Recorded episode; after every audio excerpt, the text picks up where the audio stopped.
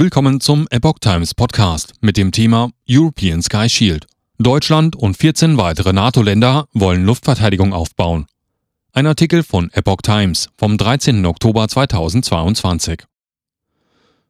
Deutschland will zusammen mit europäischen NATO-Ländern eine gemeinsame Luftverteidigung aufbauen.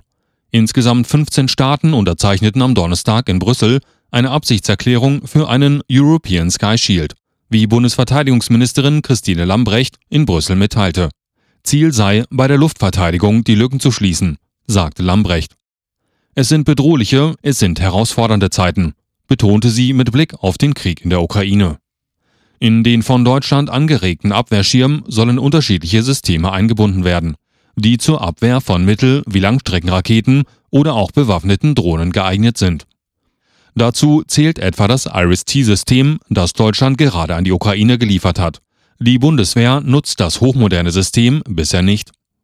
Es ist wichtig, dass es jetzt schnell in den Bezug auf die Beschaffung von Patriots, in Bezug auf die Beschaffung von IRIS-T und natürlich auch in Bezug auf die Beschaffung eines darüber hinausgehenden Verteidigungssystems, sagte Lambrecht weiter.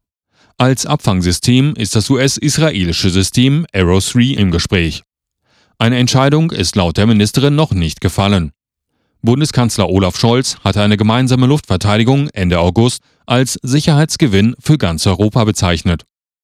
Zudem sei es kostengünstiger und effizienter, als wenn jeder von uns seine eigene teure und hochkomplexe Luftverteidigung aufbaut, betonte er in seiner Rede an der Prager Karls-Universität.